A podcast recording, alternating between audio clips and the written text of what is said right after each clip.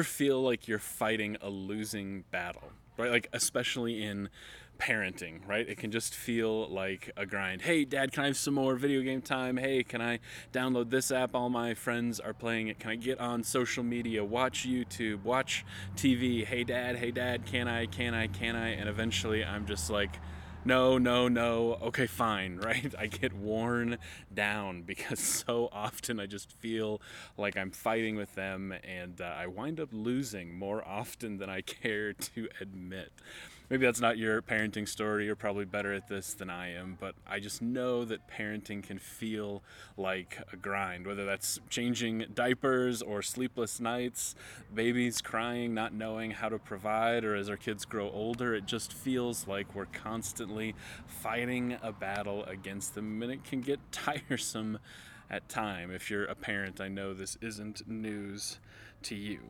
the problem is that when we have that grind, eventually we get tired out and our aim drifts from the target that we're aiming at, and we begin to just start firing at anything, whether we're hitting the mark or not.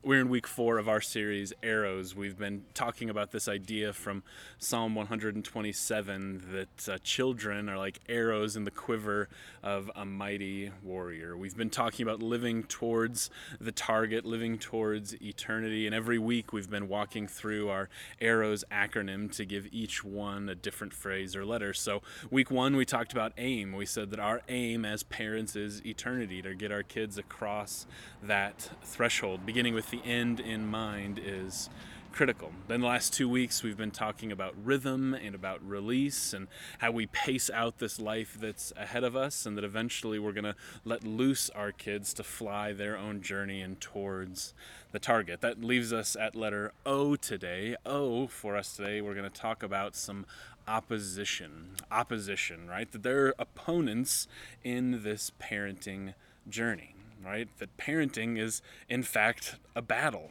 right? It's not just easy all the time. It's not just sunshine and roses, but there's a very real battle that goes on as we try to parent well. Sometimes that's with our kids, sometimes it's with our spouse or other people, but it can feel like this battle, like this grind. And so we're going to talk about that. We started with this three weeks ago and we said look you know you can't just be an encourager or a friend to your kids but there's going to be some consternation some moving forward and there's going to be some opposition as we do those things. So if parenting is like a battle then it's important that we know that we define that we put limits and parameters around who is our enemy, right? If parenting is a battle, then who is our opponent? Who's the thing that's resisting us? So we're going to take 15 seconds, couch time, right? All right, kids, you huddle up. Parents, you huddle up. And I just want you to take five seconds to answer the question, right? So who is the enemy?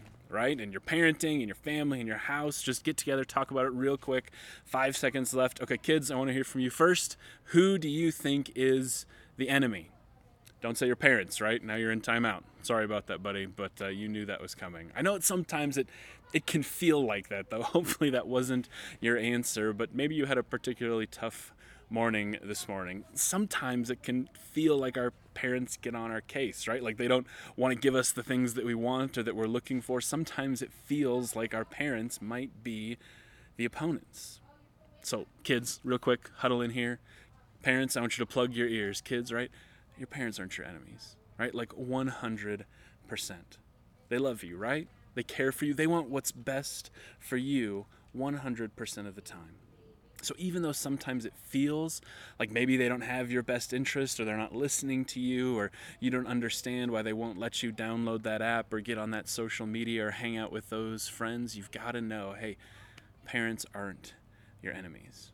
Okay, parents, you can unplug your ears, right? You've sat quietly. Let me hear your answer about who you think the enemy is, right? All right, I think I hear some good answers there. Let's get rid of the bad ones, right? Kids are not the enemy, right? I know that sometimes it can feel that way, especially in the battle and the grind, but your kids aren't your enemy. As a matter of fact, let's take three seconds right now. Kids, look at your parents. Parents, look at your kids. And I want you both to say to each other, hey, you're not the enemy right right now. Yep.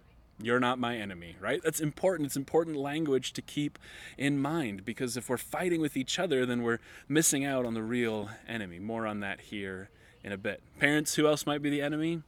Your spouse, right? At times, it can feel like you and your spouse are on opposite ends of the spectrum. Sometimes it feels like in your marriage, in your parenting, in your household, that your spouse is the enemy, right? Newsflash, they aren't right? I know that we have different personalities. I know that dad said last night at 9 p.m. the word ice cream, and that meant that all the kids missed their bedtime because of a sugar high, and now everybody's crabby today because of it. Not the enemy, right? Dads, I know that moms sometimes have all the rules and it feels like maybe they're taking out all the fun, but that doesn't make them the enemy on this journey. So, parents, as you're able, speak to each other. So, let's say the same thing. Hey, you're not the enemy, right? You're on my team. We're on a team doing this together. You are not the enemy, right? Too often as we live our lives, especially in our parenting journey, we're firing and taking friendly fire. We're after people who are near us, and instead of having the opportunity to engage people on our side, we're constantly fighting with those people who are supposed to be our allies. If parenting is a battle enough, it's important that we don't add enemies to that list. We want to make sure that we're fighting the right opponent, the right enemy, which means kids and parents are not enemies with each other, and it means, parents, you're not enemies with each other either.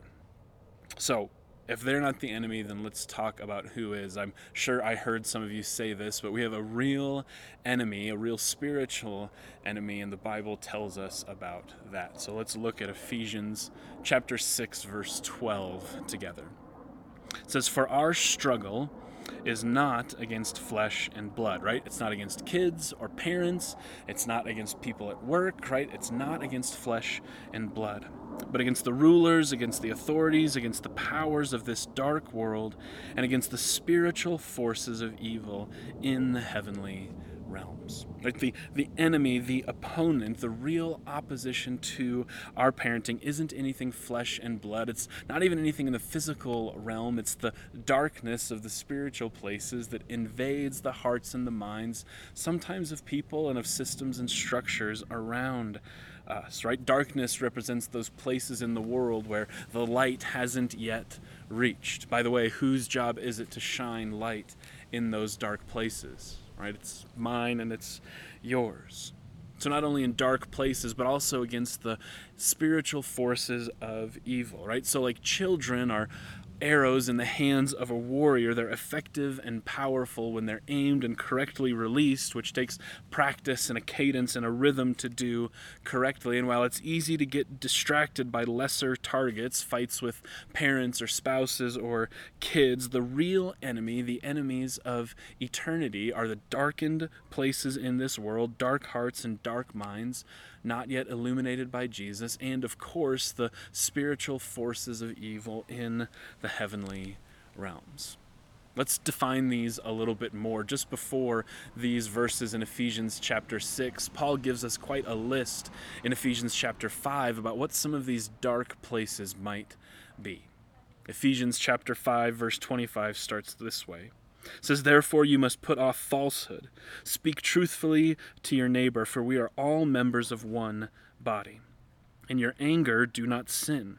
Don't let the sun go down while you are still angry, and do not give the devil a foothold. Anyone who has been stealing must steal no longer, but must work, doing something useful with their own hands, that they may have something to share with those in need. Don't let any unwholesome talk come out of your mouths, but only what is helpful for building each other's up according to their needs, that it may benefit those who listen. And do not grieve the Holy Spirit of God, with whom you are sealed for the day of redemption. Get rid of all bitterness, rage, and anger, brawling, and slander, along with every form of malice.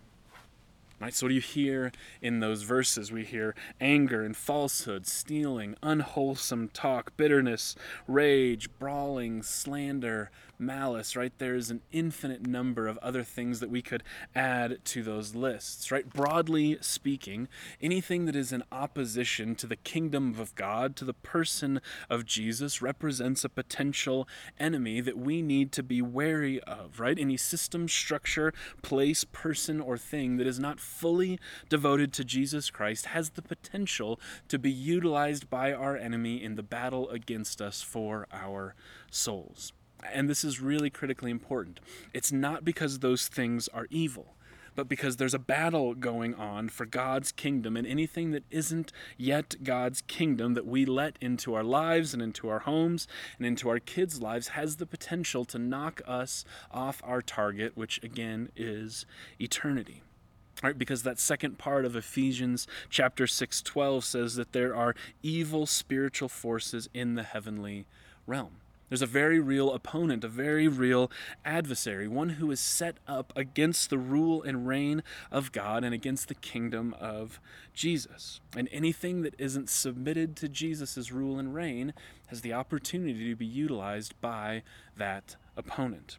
Here's how 1 Peter 5 8 says it. It says, Be alert and of sober mind. Your enemy, the devil, prowls around like a roaring lion looking for someone to devour. Scripture doesn't treat this devil, this accuser, like a cartoon character. He's not in a red suit, right? Standing in fire with a big red pitchfork, just cackling. It says he's a lion prowling around looking for someone to devour. He's on the offensive, he's on the attack. You don't want to be alone with a hungry lion, especially if you're the prey that he's hunting. This is the opponent that we have in the spiritual realm, and he's fighting a battle against our souls, against the kingdom of God, and yes, that even includes our children. Listen to Jesus' own words about this in John chapter 8. Speaking of this adversary, this devil, he says, He was a murderer from the beginning, not holding to the truth, for there is no truth in him. When he lies, he speaks his native language, for he is a liar and the father of lies. Have you ever been around a liar? Like, just had somebody in your life that maybe they weren't intentionally lying, but they just told little white lies, right? Especially in middle school, I feel like this happened all the time. Probably because I was the one telling the little white lies, right? Fibbing about relationships and friendships and who you know. But when you have people who are constantly telling half truths, then you end up missing out on the full truth. You start doubting them. Uh, we have one particular member of our household who, uh, from time to time, is not entirely truthful with us. We ask them to do certain little things, then we find out later that they did not do it. And when we confront them on them, they have some creative answer about, oh, I forgot. I didn't mean, I didn't know you meant picking up my room. I thought you just meant putting things away. Oh, you wanted me to fold my laundry too. I just thought I could put it in the washing machine. And it's these tiny little white lies that eventually mean that we start trusting him less. We have to follow up on his work. Hey, if I come up to your room right now, am I going to be happy? Oh, no, no, no. Wait just a little bit, right? A liar is somebody who's not to be trusted. Scripture says that this adversary that we have will lie about anything and everything. That's his natural tendency. It's his natural capability. When he lies, he speaks his native tongue 100% of the time. So parenting is a battle, right? Not just metaphorically, but in reality. We have a very real battle plan with a very real adversary who's very really after the hearts and lives and minds of our families, us as individuals, and yes, even our children. So, if we have a real battle with real enemies, we better have a real support system around us. We better have a real opportunity to fight this battle that we are called to be a part of. If we're going to win this battle against this opponent, it's important that we engage the right support that we bring alongside the right support within us to win the battle that is drawn up for us. And the first reality here is that if we are in a spiritual fight, then we need spiritual weapons. We need spiritual weapons to win in a spiritual fight. If our battle isn't against flesh and blood, but against spiritual forces, then it's first and most important to realize that the enemy isn't people, right? God loves people. He wants 100% of them to spend eternity with Him. But there is a spiritual enemy that we have spiritual weapons against. Continuing on after Ephesians 6:12, these verses are familiar, I'm sure. Ephesians chapter 6 verse 13 and following. It says, "Therefore put on the full armor of God, so that when the day of evil comes, you may be able to stand your ground, and after you have done everything, to stand." Stand firm then with the belt of truth buckled around your waist, with the breastplate of righteousness in place, and with your feet fitted with the readiness that comes from the gospel of peace. In addition to all this, take up the shield of faith, which you can extinguish the flaming arrows of the evil one. Take the helmet of salvation and the sword of the Spirit, which is the Word of God. You hear this rich metaphor, right? This wasn't just a play on words, but this is the author saying, Look, you're in a spiritual battle, and there are spiritual weapons, things that you need equipped and ready to go, just like you do if you were going into a real battle the shield of faith, the belt of truth, the sword of the Spirit. All of these are real opportunities that we have to win the battles that's in front of us. But too often we're facing the wrong enemy. Or if we're facing the right enemy, we're trying to face a spiritual opponent with the physical weapons that we use in the world. We're using our own power, our own intellect to outwit or overpower, and we use our strength instead of standing firm in the strength and perspective that the Lord gives us. All right, what does this actually look like? Right? This looks like fighting over a cell phone, right? Over which apps get used and how much time gets spent instead of engaging our children in a spiritual battle. Sometimes we overpower them with because I say so or because I'm the parent, right? When we don't take time to agree with our spouse, to pray about our family's direction, and to let the Lord speak to us, we just say, This is what I think is right, this is what you think is right. Instead of fighting a spiritual battle, we just fight actually in reality, instead of being unified in the places where the Lord is calling us. Right? When we separate our lives into the person we are at church versus at home or at work, and we stop operating like all of these spheres are places of spiritual conflict, then we're missing out on the battle that's being drawn. You may come to church armored up, ready for a spiritual battle, but not in your car on your commute not when you're at home at the dinner table, not when you're around the conference room, not on the road, right? These are places where physical battle happens, but spiritual battles as well. You're being divided and conquered because we're failing to realize that the spiritual battle exists all around us and in every sphere. So, if you want to win a spiritual battle, then you have to be using spiritual weapons for a spiritual fight. Those things take practice to use, just like real battle armor and weapons take practice to use. What other support do we have in this battle? We have the body of Christ.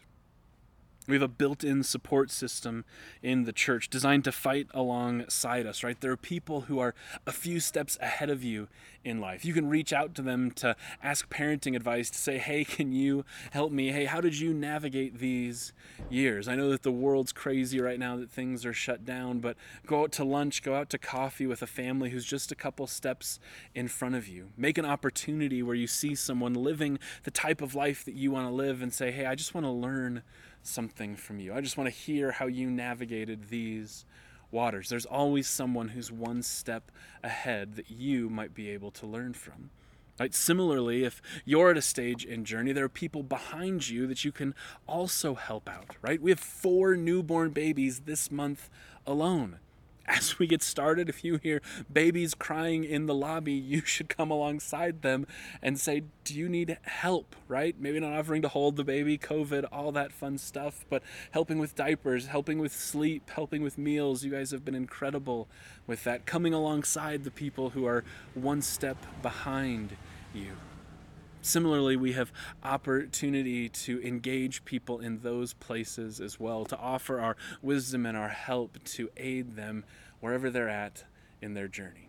Right? So if kids are running around in the worship center, you can say, hey, not right now. Let your parents talk. As school resumes, we have all kinds of conversations to be spiritually encouraging to our children and to their friends as school resumes, right? Speaking of which, as we look to reopen, we're not launching kids right away, but we're going to need volunteers to help. And this is critically important because we're not asking for people to babysit kids while church is going on, but we're asking for you to join in the spiritual battle for the souls of the children of the church.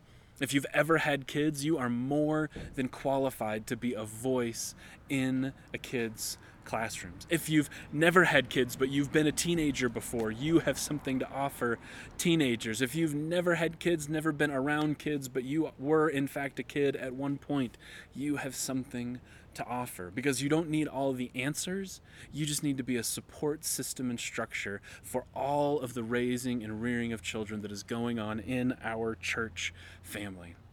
You've heard this before, right? It takes a village to raise a child. None of us can do this alone. It's why we do church, even in a COVID season, because we need each other, because we're in a real battle with real eternal consequences, and we need help for that journey. So we need to engage the right support in this battle. That's spiritual weapons for a spiritual fight. Of course, it's the church body, the family of God. But the, the sobering reality is this no matter how good of a job we do, engaging the right support, having the right weapons, you could be the best, most perfect parent ever, and your child is still going to have the same opportunities as everyone else. There's still a final enemy to be conquered. There's still something about life that no matter what we can't control, you aren't in ultimate control of your child's destiny right? You have may have practiced you may be ready to go you may have threaded the, the arrow you may have practiced hour after hour you may have thousands of hours of test flights. But when it comes right down to it when our kids are flying free they are out of our control. And eventually they will find themselves hitting those targets having those opportunities where they engage the hard realities of life on their own Solomon, who wrote these very words, also has something to say about this finality as well. In Proverbs chapter 9, he says it this way He says, This too I carefully explored. Even though the actions of godly and wise people are in God's hands, no one knows whether God will show them favor the same destiny ultimately awaits everyone, whether righteous or wicked, good or bad, ceremonially clean or unclean, religious or irreligious. Good people receive the same treatment as sinners, and people who make promises to God are treated like people who don't. It seems so wrong that everyone under the sun suffers the same fate. Already twisted by evil, people choose their own mad course, for they have no hope. There is nothing ahead but death anyway. Oof, right? Super dark, Solomon, right? But Solomon reminds us of this morbid truth that I think we all realize is true that really there are no guarantees in this life. You could dedicate your entire life to the way of Jesus, and tragedy can still come the accident can still happen. You can still get the diagnosis. There's no guarantees except this, Solomon says, that eventually death comes for us all. Hebrews 9:27 says just as people are destined to die once and after that to face judgment this is the way that life works. In the end for you, for me, for our friends, our family, for our children, yes, even those beautiful brand new baby infants, your pride and joy, no amount of protection or money or trust fund or whatever experiences that you cultivate will be able to save them from the ultimate end that we all face, which is terrifying and sobering and a reality check. But there's really only one way that this story ends for all of us. And no matter how great of a parent you are, death is the ultimate end. But the good news of the gospel and of scripture is that there is hope. If we continue that verse in Hebrews, right, just as people are destined to die once and after that to face judgment, so Christ was sacrificed once to take all the sins of many. And he will appear a second time, not to bear sin, but to bring salvation to those who are waiting for him. Paul would say it this way in the book of Romans Who will rescue me from this body that is subject to death? Thanks be to God who delivers me through Jesus Christ our Lord. Death is the end for every person who's ever lived, except for one man who died and came back to life. And he proclaimed, he told us that he could show us the way to live so that while our bodies might pass away, our souls could be with him for eternity. And if that's true, that changes everything about the way that we live here and now. It changes everything about the way that we parent and the way that we work in this world. Unfortunately, death is coming 100%. And I don't want to incite fear or make you nervous. That's just the reality. And there is one solution available. And I just wonder what it would look like if we lived like that were the actual reality that we were all facing day in and day out. Would you still have the same goals? Would you still have the same job? Would you work the same hours? Would you invest more in things that last forever than things that just make life more comfortable and easy? Would you do more to bring people into these types of conversations, not to scare them into eternity, but because if you believe that's true, then wouldn't you want to share that with friends and neighbors? Wouldn't you do anything to make sure that your kids knew that when it was said and done, there's only one way to escape the finality of death. There's only one exit to our existence on this planet, and that one exit is that there's one who has defeated death. And if at the end of your days here you haven't entrusted that reality, if you haven't infused that truth into the souls of your children, then on that day will anything else even matter?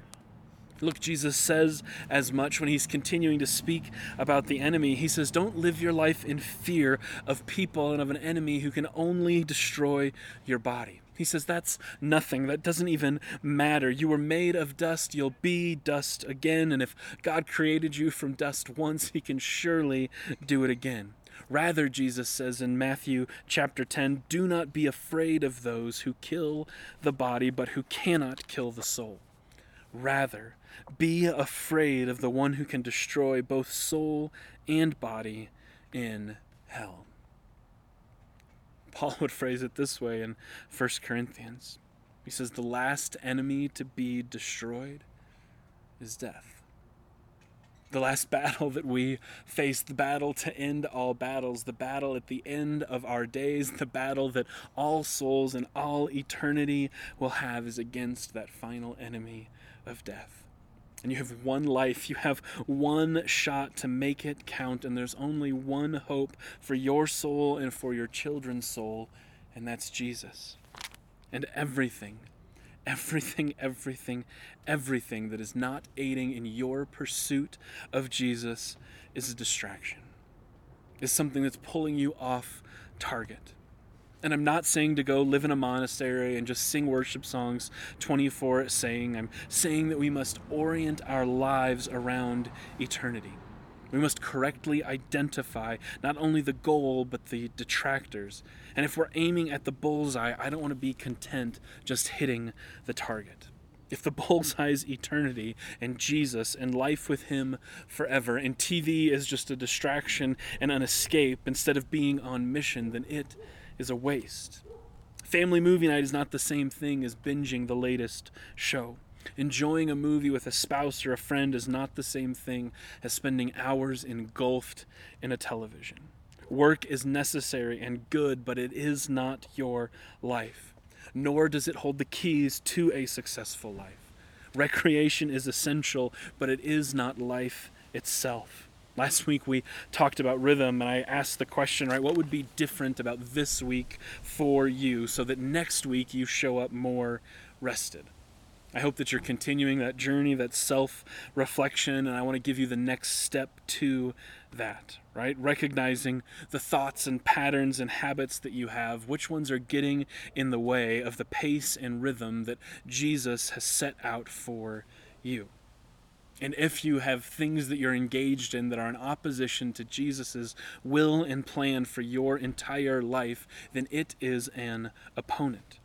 Anything that's against the will of Jesus in your life is a problem whether it's a good thing like TV or sports or relaxation or a spiritual stronghold like pride or anger or bitter, bitterness, the list goes on and on. I don't know what it is for you, but if there's something that's keeping you from living the life that Jesus is gifting you through his death and resurrection, then it is not life for you, but it is in fact death. And death is the final opponent. It's the battle that we are engaged in trying to win. So, what is opposing your life? What's distracting you from the bullseye in your life, in your family, in your faith? What's pulling you away? What opponents do you need to slay so that in the end you can enter confidently into eternity? Because you know that you've conquered the final enemy. You've trained for it, and you're bringing an army of friends and family with you. A quote that I've displayed in my office says it this way If it costs your peace, it's too expensive. This week, I wonder what's costing you your peace. What's costing you your eternal peace? What's costing you, in the scope of eternity, what might be too much to pay? And what might you begin to change now or think differently about so that you can prepare and win that ultimate battle, not only for your soul, but for the soul of your children? I'm with you in this. Despite being separated, we're all in this together. So let's motivate and encourage each other to keep fighting the battles that are worth dying for and recognizing that we aren't alone as we fight for and live towards the target of eternity in Jesus' name. This week, may you find the things that are bringing death instead of life, the things that are opposing you instead of ushering you into God's presence, and may you fight them using spiritual weapons to win a spiritual battle. Be blessed this week.